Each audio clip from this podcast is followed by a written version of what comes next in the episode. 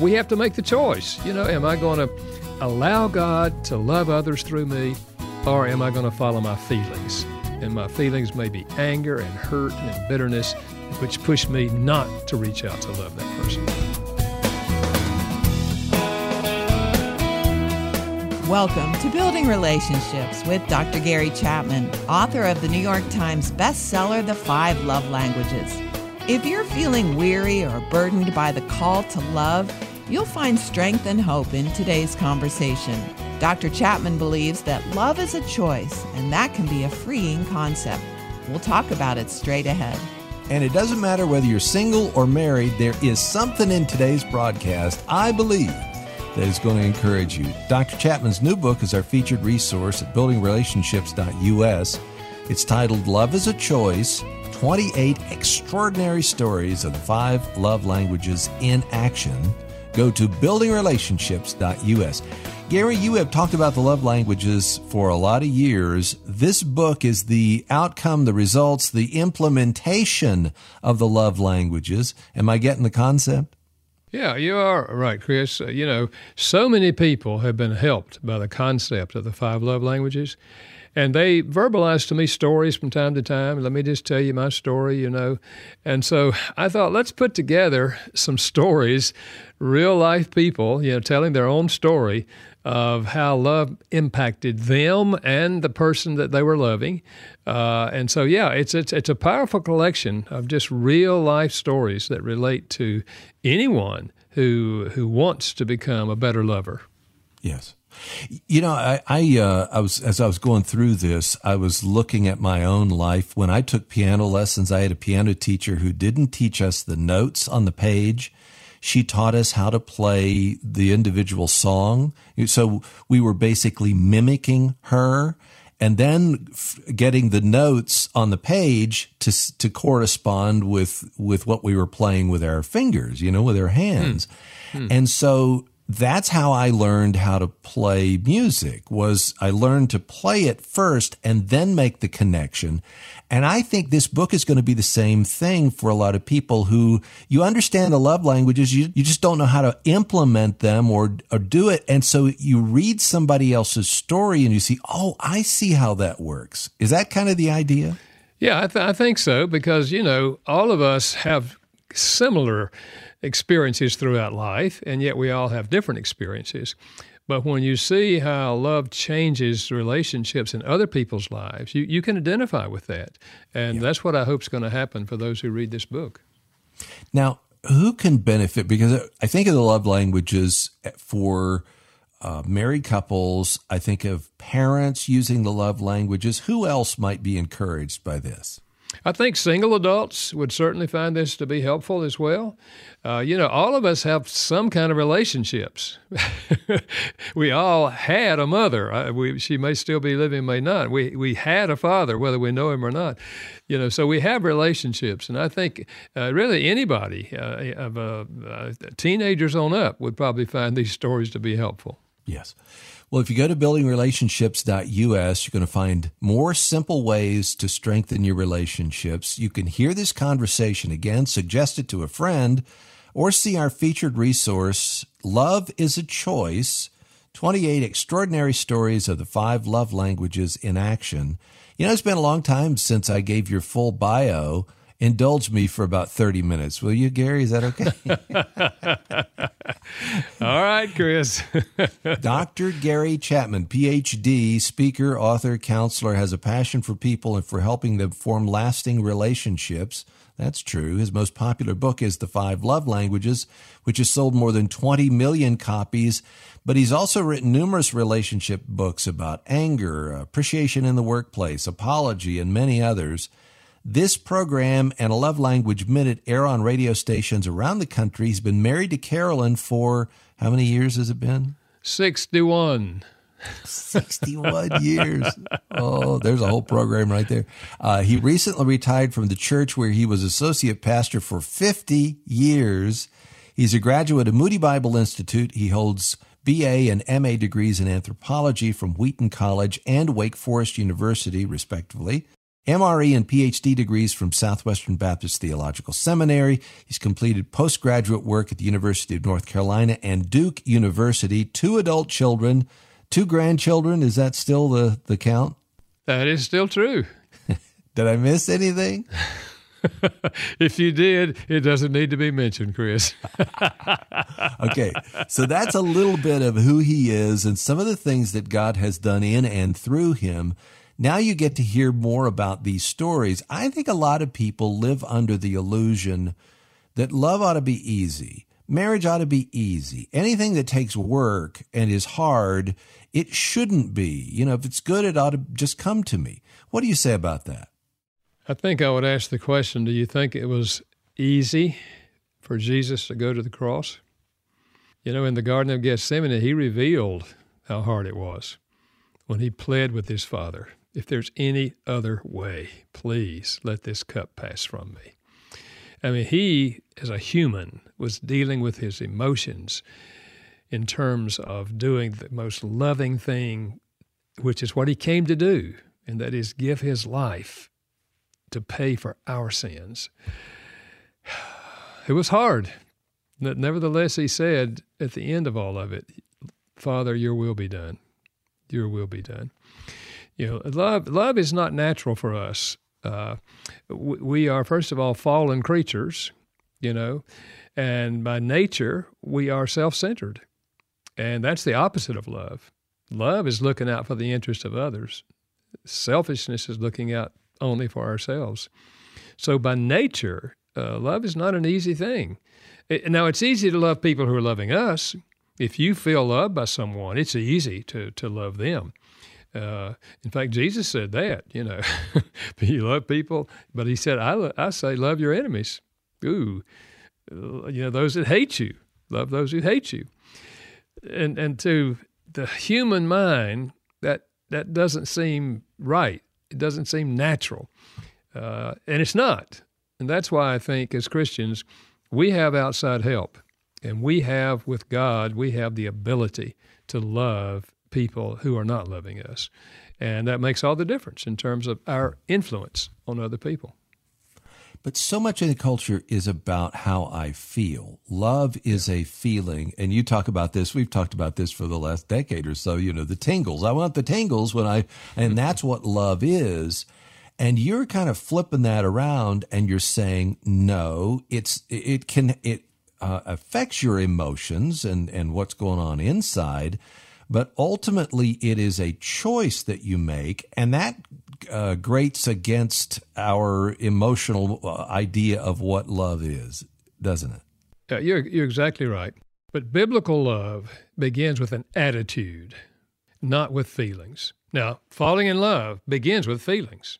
I mean, that's what you see them. There's something about them that you really just are attracted to them, and you have these strong emotional feelings for them. But as we've discussed earlier, that that's a two-year thing. I mean, average two years. We come down off that high love in the Bible is an attitude. When it says, for example, husbands love your wives as Christ loved the church, you think he's talking about the tingles? Husbands have emotional tingles for your wife. No, no, no, no, no. He's talking about, he said, as Christ loved the church and gave himself for it. It's a way of thinking. Biblical love challenges us to choose the attitude I am in the world as a child of God to enrich the lives of other people.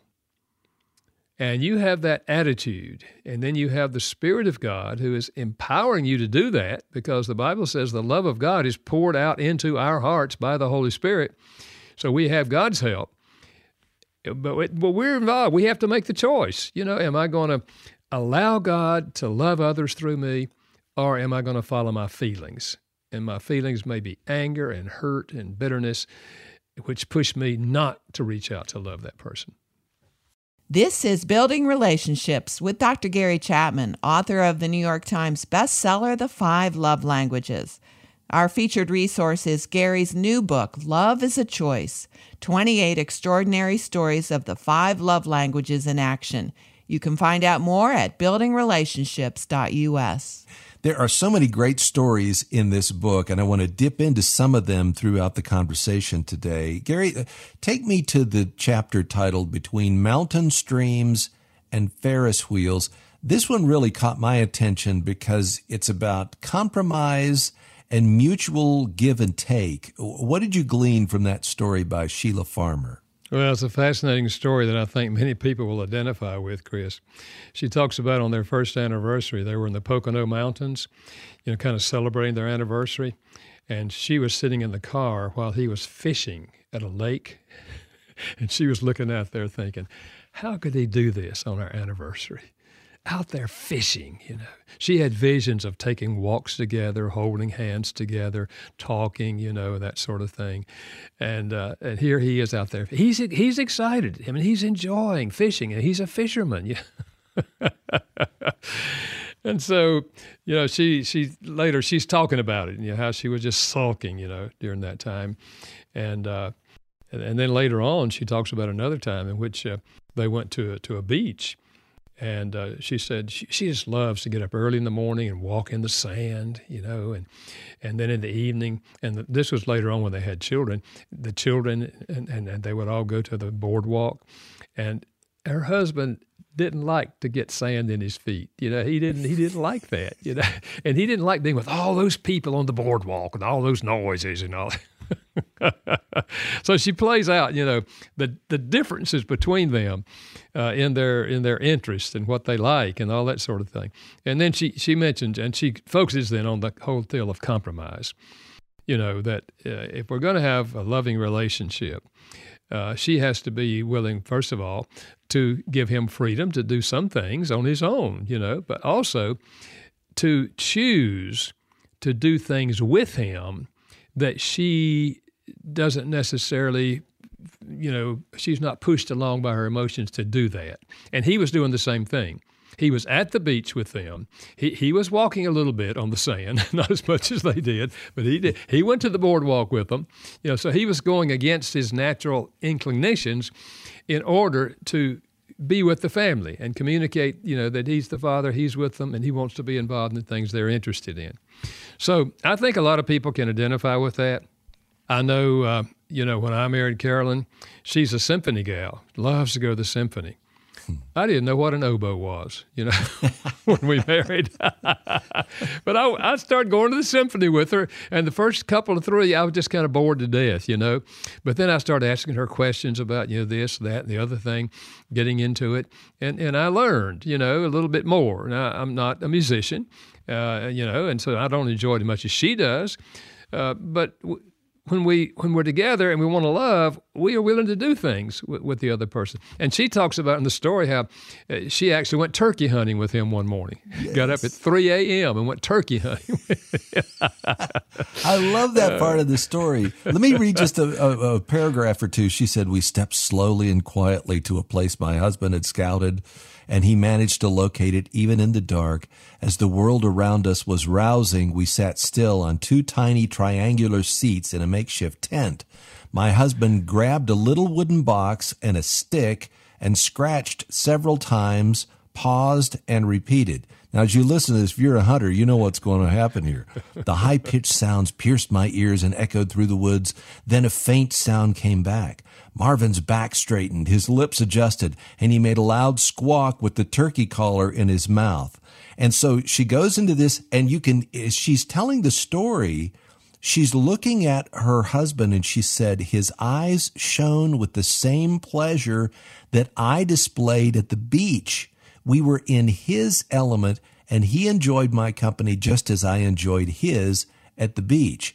So entering into what he loved for her was a stretch, but she saw something in that, in that experience that she wouldn't have seen had she not been sitting out there at three o'clock in the morning. Absolutely. If she had done only what she enjoyed doing and said to herself and him, I'm not going turkey hunting. That's the last thing I want to do, you know.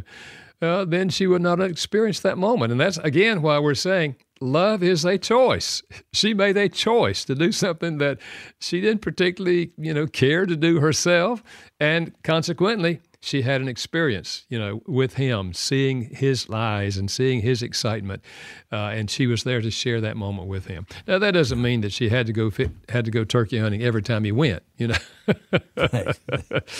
I say to to gals where their husband is into into the car racing thing. You right. know, I say, I say, why would he go out there and just watch those cars go around and round and round and round? I say, you know, if you love him and he wants you to go, just go with him one time, you know, and just sit there for all those hours and just watch the cars go around and just see what happens. you don't have well, to do it forever. My best advice. My best advice is to go with him, but take earplugs because you're going to need them. oh my! I love that story. I love the you know the way that it brought them together on a different uh, in a different arena than they normally would have and interact there. Um, so let me come back to that. Love is a choice. The way that we use love is often how we feel. That's not what you're talking about. It's it's about making a choice to enter into somebody else's life and then see what will happen. So there's a sense that you're losing control of the outcome when you do that. Yeah, there is a giving, but that is love. Love is giving. Uh, so uh, I think you know when you choose to do that sort of thing, uh, you are doing something that they really enjoy doing, and they want you to experience this with them.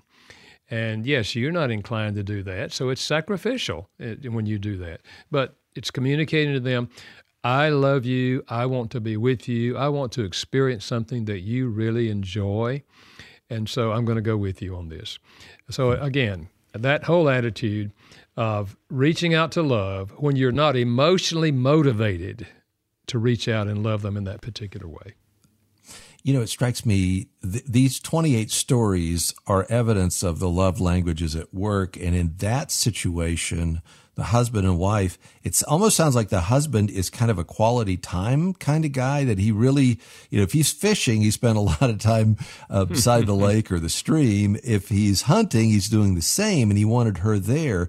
For anybody who is listening right now, who doesn't know about the five love languages, walk us through those and how we can determine what our primary language is.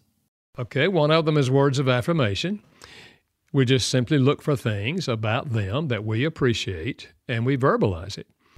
You know, so and if you're if you're not a talker, you know, if what I if you're what I call a dead sea, you receive but you don't often speak about it.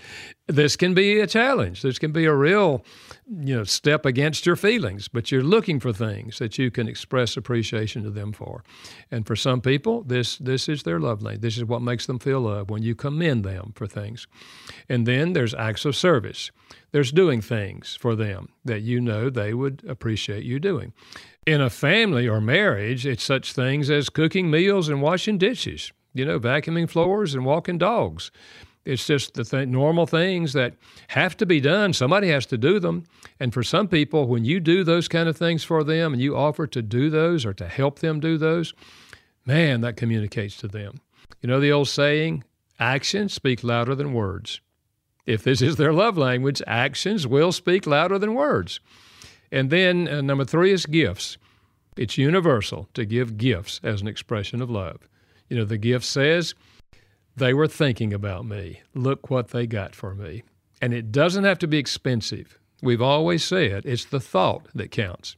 I remember a guy told me, he said, Dr. Chapman, I was walking, I saw a bird feather, and I picked it up, took it home, said to my wife, Honey, when I was walking this morning, I saw this bird feather, and I picked it up because I want to give it to you, because it reminds me that you are the wind beneath my wings. And she said, Oh, that is so sweet. Didn't cost him a penny. It was the thought, you know, a gift. He gave her a gift and words of affirmation. And then there's quality time, giving the other person your undivided attention. There's being with them. It can be talking. That's one one of the dialects. Is talking with them, listening to them. You, they have your undivided attention. Another is doing things with them. You could be planting a flower garden in the front yard together, and you're doing not doing a whole lot of talking, but they wanted to do it. You're giving your full attention to do something with them that they wanted to do. That's what we're talking about in this story. You know, doing things that they want to do and doing it with them, quality time. And then physical touch, affirming physical touches. In a marriage, that's such things as holding hands, embracing, the whole sexual part of the marriage, arm around the shoulder, driving down the road, you put your hand on their leg, just just affirming touches. And so that's the basic five. And out of the five, we each have a primary love language. One speaks more deeply to us emotionally than the other four. How do you discover your love language? Well, here are three simple ways. Number one, observe how they express love to other people. If they're always giving people gifts, that's probably what they want. If they're always giving people affirming words, that's probably their love language. So observe their behavior. Secondly, what do they uh, request of you most often? If they're saying, honey, could you take the trash out? They're asking you for an act of service. If they're saying when you come home on a business trip, honey, what did you bring me?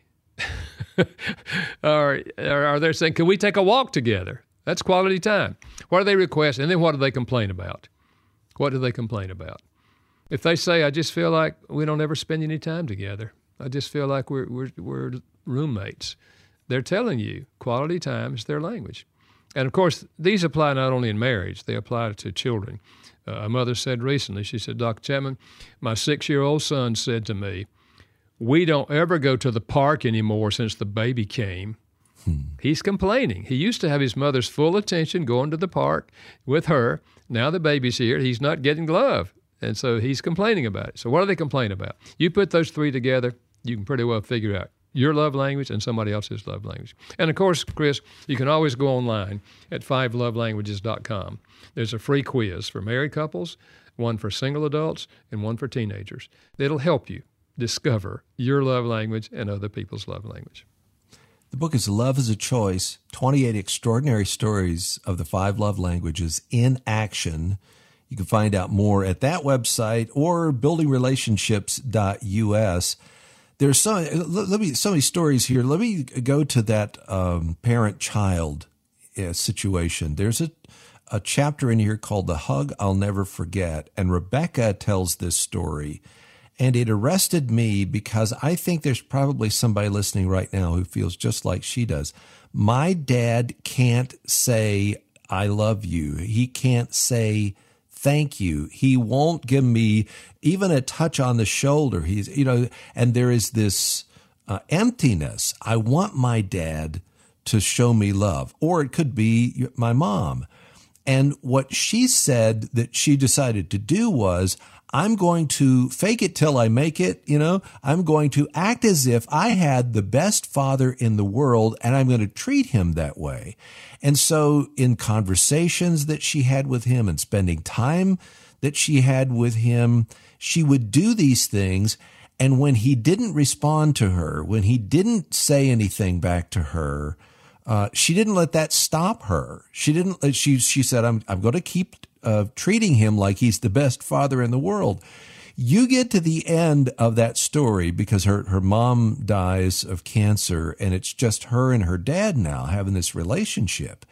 You get to the end of that and you say, I'm so glad that she uh, expressed love that way, that she chose to love her dad, even though it wasn't reciprocated earlier in the relationship. That's a powerful thing to learn, isn't it? It is, uh, uh, Chris, and that story was really, really powerful. And the fact that she did that over a long period of time, because her father was just non communicative, he was just kind of there, you know. She would hug him, he didn't hug back. And he on, on the phone call, she would say, I love you, Dad. And he would say, Bye. and, and there are a lot of folks who've grown up uh, with a relationship with a dad who is distant and who, who doesn't speak any of the love languages, really uh, I guess you would say, on her case, he did speak acts of service because he did work, he did uh, you know, pay for her to go to college and, and those kind of things. And she looks back on some of the things he did when she was a child. But this went on basically for a lifetime for her.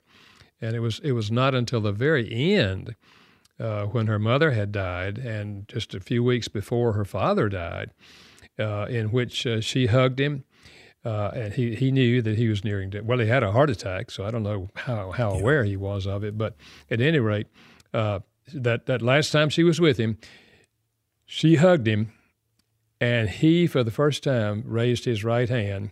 Yes. And put it up on her shoulder and hugged her. And she says, I will never forget that sensation of my dad giving me a hug. And that's where she got the title of the, the, article, The Hug I Will Never Forget.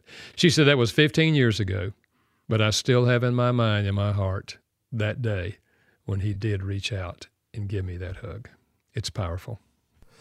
And I think that's a, a note to every parent who's listening that your children are crying out for love in some way that perhaps you're not uh, expressing to them, whether it's words of affirmation or quality time, and for the light to go on for you then and to move toward them, that's one of the byproducts of that story. Absolutely, Chris, because I think there are many, many children who grew up in a home where their parents would say they love their children. And I think that many times they're sincere. It's just that they don't understand that if you don't speak a child's primary love language, they will not feel loved, even though you may be doing one of the other languages. Like that father is like a lot of fathers. He felt like his job was to make the money, pay the bills, you know, provide for the family, and that's it, you know. Uh, he didn't realize how important words, affirming words, and how touch, those things were to, to his daughter. And so, consequently, all those years, she grew up with this distance, emotional distance between her and her father. So, I, I think uh, these stories will help fathers and mothers to get this on the front burner and realize the question is not, do you love your children? The question is, do your children feel loved? And if you understand the five love languages, you speak their primary language often and you sprinkle in the others periodically, you're going to have a child that grows up with a good relationship with you and you're going to be rewarded for that. So, uh, you know, it's, it's powerful. These stories are powerful uh, challenges to love even when we're not being loved. And that's what she did over the long haul. Our program is Building Relationships with Dr. Gary Chapman, New York Times best-selling author of The Five Love Languages. You can find us online at buildingrelationships.us. There you can take an easy assessment of your love language, plus find our featured resource today, the book by Dr. Chapman, Love is a Choice 28 Extraordinary Stories of the Five Love Languages in Action. Just go to buildingrelationships.us. Gary, we're talking about these extraordinary stories of the love languages in action. We hear it all the time when we open the phone lines during Dear Gary. Uh, it's people don't want to walk away from a relationship, but sometimes it's just easier. I want to make a fresh start. I don't need this pain in my life. Are there any stories in the book about couples who have intentionally stayed together and have seen a rekindling of their relationship? Yeah, there are several stories like that, Chris, uh, because the reality is all of us can get discouraged if we're not feeling loved by our spouse or if they are involved in alcohol or you know all all kind of things can cause us just to feel like they don't love me they're never going to be any different so therefore uh, I'm just uh, I'm just going to give up. Uh, but there are stories in in this uh, in this collection where uh, wives and husbands uh, are saying after they've had those feelings, are saying, you know, with God's help, I'm going to do what God did for me. God loved me while I was a sinner and sent Christ to die for me. So here I am. I'm going to love them even, even though they're not loving me. And even though I don't have any feelings, any love feelings for them, I'm going to choose to take a loving attitude and then to express love to them in their primary love language and also, again, sprinkle in the other four. And so when they begin to feel loved, and there's several stories that illustrate this, when they begin to feel loved by you, they are drawn to you and you begin to see their behavior changing. You know, it's the same thing with God. The Bible says we love God because God first loved us. You know, when we were unlovely, He loved us. And when we encountered his love and realized what God is doing for us out of his love, we're drawn to him. And so the same principle applies in human relationships. And there's some really fascinating stories in the book that talk about that. Yeah. but again, the, and the, the knock about the love languages uh, for some is, oh, this you're just manipulating people. You're just doing this so that you, you it's a quid pro quo. And you have said all along, no, it's not. You cannot determine how somebody responds to your love, but you can determine whether you love or not, right? Absolutely, Chris. Listen, God loves everybody and wants them to come to repentance and become one of his children. But people still spit in God's face, and people still say, I don't even believe in God. And they walk away from God when he gives them breath every day. So, no, this is not a way of manipulating someone. It's a matter of choosing to reflect the love of God to the people in our lives that we encounter and reach out to seek to enrich their lives by loving them in concrete ways that will enrich their lives. Maybe they don't return back. You know, they don't return back. But we're loving because we are challenged by Jesus to love. In fact, Jesus said, This is the way they will know that you're my disciples, by the way you love each other. And he challenged us to love people who are not like us and people who, who don't like us. So, no, it's not a matter of trying to manipulate, it's a matter of seeking to follow the example of Jesus. Love is a Choice 28 Extraordinary Stories of the Five Love Languages in Action is by Dr. Gary Chapman. It's our featured resource. You'll find it at buildingrelationships.us, buildingrelationships.us. There's a chapter in here titled The Little Girl Who Changed My Life. What's that all about? Chris, that's one of the stories where, to be honest with you, as I got toward the end of it, tears came to my eyes. it all started out with a lady who uh, uh, she was she was retired, she and her husband, and they had no children, and she had worked in the public library, and a, a family moved in beside them who happened to have a couple of children, and one day she was out working in her garden in the backyard, and this little girl came up behind her she said, four or five years old. And she said, Can we play? and she said to her, I'm busy. And the little girl kept talking back and forth. They had a little conversation together. And she asked her, How did you get over here? And she said, I came through there. And she pointed, you know, a little way under the trees over to her house. And so they had a conversation and, and, and she ended up playing with her for a little bit. And uh, she said, "What do you want to play?" And she said, "I want to play house." And so let's go over here under the tree. So went under the tree, and the little girl showed her where the kitchen was, and and, and, and the bedroom, and so kitchen, living room, whatever. And she said that the little girl wanted me to be the child and her to be the mother. So we we played for a while on that. but that that one experience led to numerous experiences of that little girl coming over to her house, knocking on the back door. One time she said, What are you hmm. doing? And she said, I'm cooking. she said, Can I help you? And she said, No, you, you, you can't help me. But she, she kept insisting, Can I stir something? So finally she let her in and let her stir something. And those experiences began to happen on a rather regular basis. She was very reluctant, you know, resistant because she didn't want to get involved because by nature, you know, we, we don't want to necessarily get involved in loving people, but God's putting here a little girl right in her right in her lap. That relationship went on all the way through that girl's life. And even when she went to college and her family moved into other places, she would come back and visit this lady. So she became a real mother figure. They had a wonderful relationship together. And it, she spells it all out, you know, as she goes through the story. And, uh, and I just thought, you know, man, power of giving time to little children that cross our paths. It's not something she wanted to do. She didn't she wasn't moved by her emotions in those early steps of that. She did it because she the little girl's there. and she can either treat her and push her away or she can respond and love her in the way she wanted to be loved. Yeah, that's a powerful story, Chris. You know, and it's it really is evidence that the love languages do something in both hearts. Yeah. When you yeah. choose to do something for somebody else, you know, you can just think about uh, what is their response going to be, or are they going to love me in return? But there's something about the selfless giving of time, especially to a child, who can't really return, you know, and he, can't really give you anything.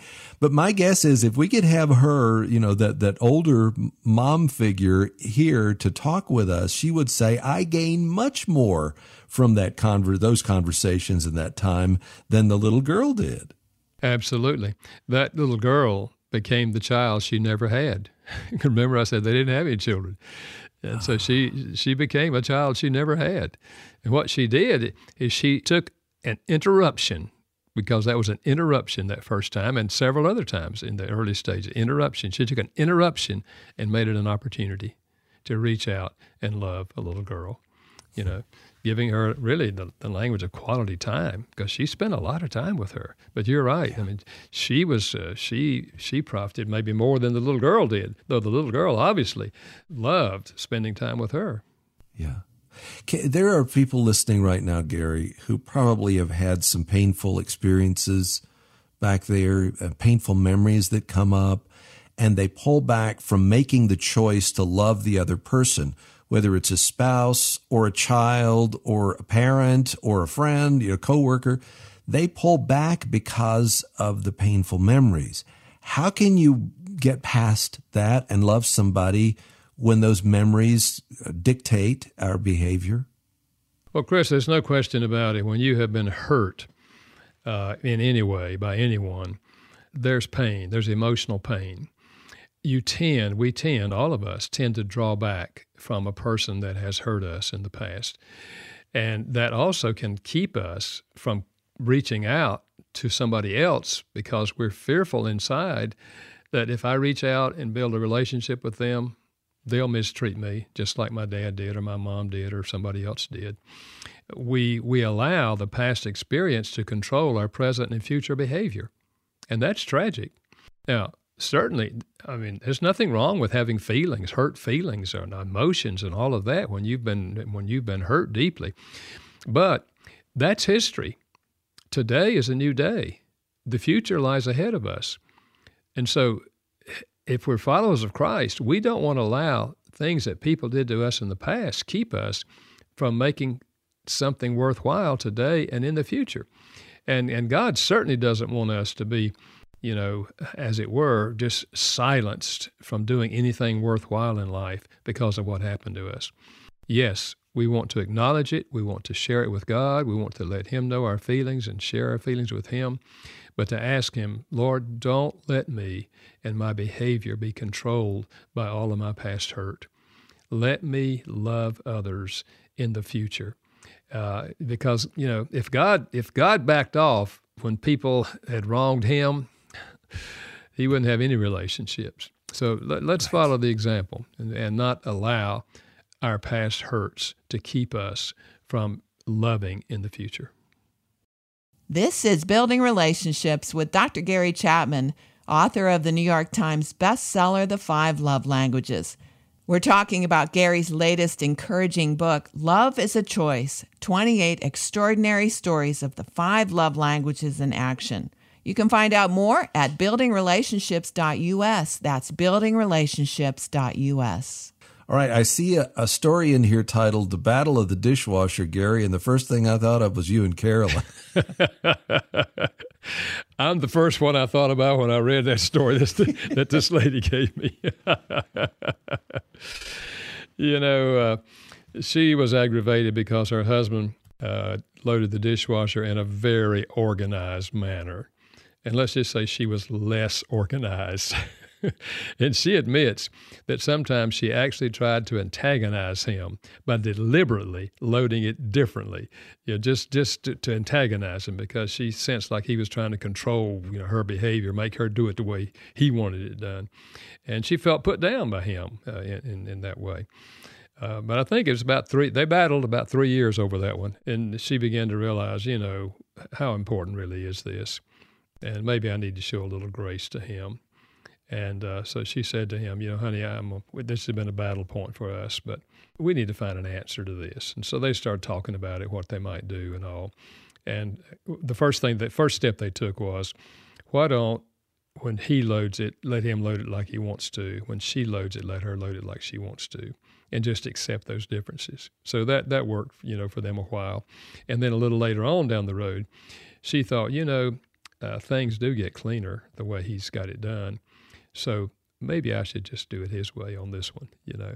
And, and, and you know, indifferences we can always move in terms of incremental steps, you know, and that's what they were doing. But both of them were beginning to show grace to the other person and not be controlling and demanding that they do it the way I want it done. Uh, because that comes over, you know, I'm the, I, as I'm the parent, you're the child, you do what I say. Mm-hmm. And that's never good in a marriage. So somehow you have to you have to learn how to work through those things. And you know what Carol and I did. She just said, "Honey, if it's so important to you, why don't you just load the dishwasher all the time?" so I do. it works for us, and all the dishes get clean. there you go, and that's the that's the whole point of it. There's always an answer. We don't have to, you know, be antagonistic about those kind of things uh, for a lifetime. You know, one of the things that you've talked about here, and it's kind of run through the lines of this program since we've been on the air for a number of years, and that is listening. What a great gift to the other person listening can be. And it's it's not something that comes natural to us because we're thinking of the next thing that we want to say or no, you're wrong about that. But to really listen to that other person is it, well, it can be uh, a lot of the, the love languages right there. You know, uh, you could put your hand on their shoulder while you listen to them. It could be physical touch. You, words of affirmation can come from listening, right? Yes. I think listening is the only way that we will ever know anything about what's going on inside the other person. You know, in a marriage, we, we, we talk about intimacy. We want to have an intimate relationship. Well, that's not just a sexual thing. This is in, in, intellectually and emotionally, socially, you know, spiritually. We want to share life together. We want to have an intimate relationship. And the only way we can do that is if you choose to speak and reveal something of what you're thinking and what you're desiring or what your opinions are, and I choose to listen. And if I do, I can learn where you are, where you're coming from, what you're feeling.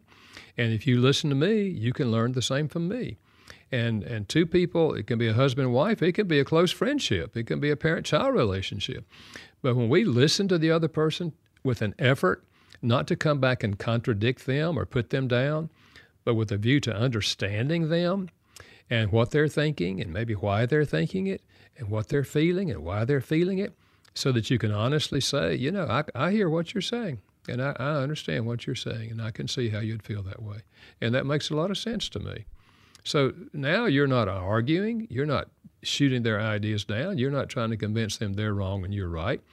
Then, because you have listened, chances are they will listen to you. And they will hear where you're coming from and they can affirm you. And then you can say, now, how are we going to solve this?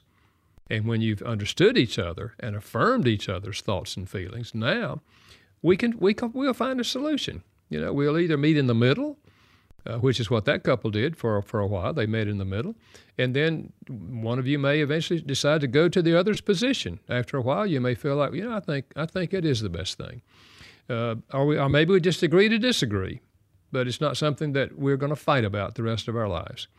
So unless couples learn how to work through their differences, they will have friction and, and basically argue with each other, you know, for a lifetime. And that's not what any of us want in a relationship. Gary, let's end the program today with a story about Tamara and when she finds out about a man named Tony. This is about lavishing love on somebody else. You know, that's one of the most powerful stories in the book, uh, Chris. Uh, Tony was a veteran, and uh, Tamara, the lady that wrote this story, her husband uh, worked for the Veterans Administration, and he actually was counseling with Tony and found out that he had HIV and that uh, he, uh, you know, didn't have a place to live. He was living on the street, and he had recently just gotten a, a low-income housing. Uh, but in the in his apartment, uh, there was nothing, no furniture at all. He just slept on the floor, and her husband found out about that, and he was just sharing it with Tamara that night, and she was deeply moved, and she said, "We are going to get him a bed." And so she, uh, her husband said, honey, if that's what you want to do, that's fine. So he bought him a bed, took it over there, delivered it, set it up. And then she told her extended family about it. And some of them said, only a bed? We got to get him furniture. and they got him furniture and you know set him up in really nice situation. And then they started visiting him you know periodically and sometimes would take him food and so forth. Well by and by of course he got worse and worse you know physically. Eventually they found out he did have family but he had been ostracized from his family for many years. But they contacted his family and let them know where Tony was and that what what had happened and so forth, and actually paid the airfare for one of his sisters to come and visit him. And after she visited him and saw how serious he was and so forth, she said, you know, Mama would really like for him to come home and, and, and be there when he dies. So they arranged all that and, and got, got him home, you know, during that time so you can see why we say lavish love. I mean, this is mm. really going, you know, out there. But uh, his mother, when he, she got him home, and they all, you know, doted over him, and just so glad that he'd come home. To she said to Tamara, "I had been praying for a miracle for my Tony, and you were that miracle." Wow. You can imagine how Tamara felt. And what happened is when he did die, they actually put a photo of Tamara's family in the funeral program. Mm. And, and it had, it had these words on it. It said, We could not have had a better family than you to take care of our beloved Tony. Saying thank you is not enough. You deserve more. May God bless you and keep you. Hmm. Later on, Tamara said, I took a chance to tip my heart and let some lavish love flow out. And look what happened a very unexpected love story. you know, it, it's just a powerful story. Uh, again, I, I, wept at the, end, at the end of that yes. story too, and wondered how many people their lives could be deeply, deeply enriched if somebody reached out to what seemed to be a hopeless situation and just did something that would enrich their lives.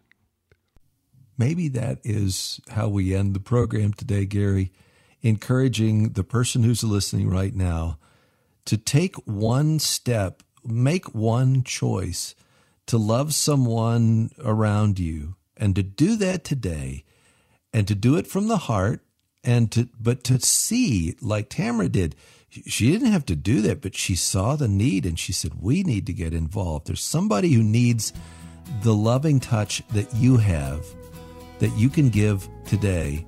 And Gary, you've said often that the, uh, the love is the greatest force in the universe, isn't it? Absolutely, Chris. It's amazing what can happen. And it can start with a very simple little thing, you know, that's just something you realize this would this would help them, and you reach out to help them. Well, the title of our featured resource today is Love is a Choice 28 Extraordinary Stories of the Five Love Languages in Action. You can find out more at the website buildingrelationships.us. Again, go to buildingrelationships.us. And next week, we'll open the phone lines for your questions about your relationships. Don't miss our April edition of Dear Gary in One Week. Our thanks to Janice Backing and Steve Wick for their work behind the scenes. Building Relationships with Dr. Gary Chapman is a production of Moody Radio in association with Moody Publishers, a ministry of Moody Bible Institute. Thanks for listening.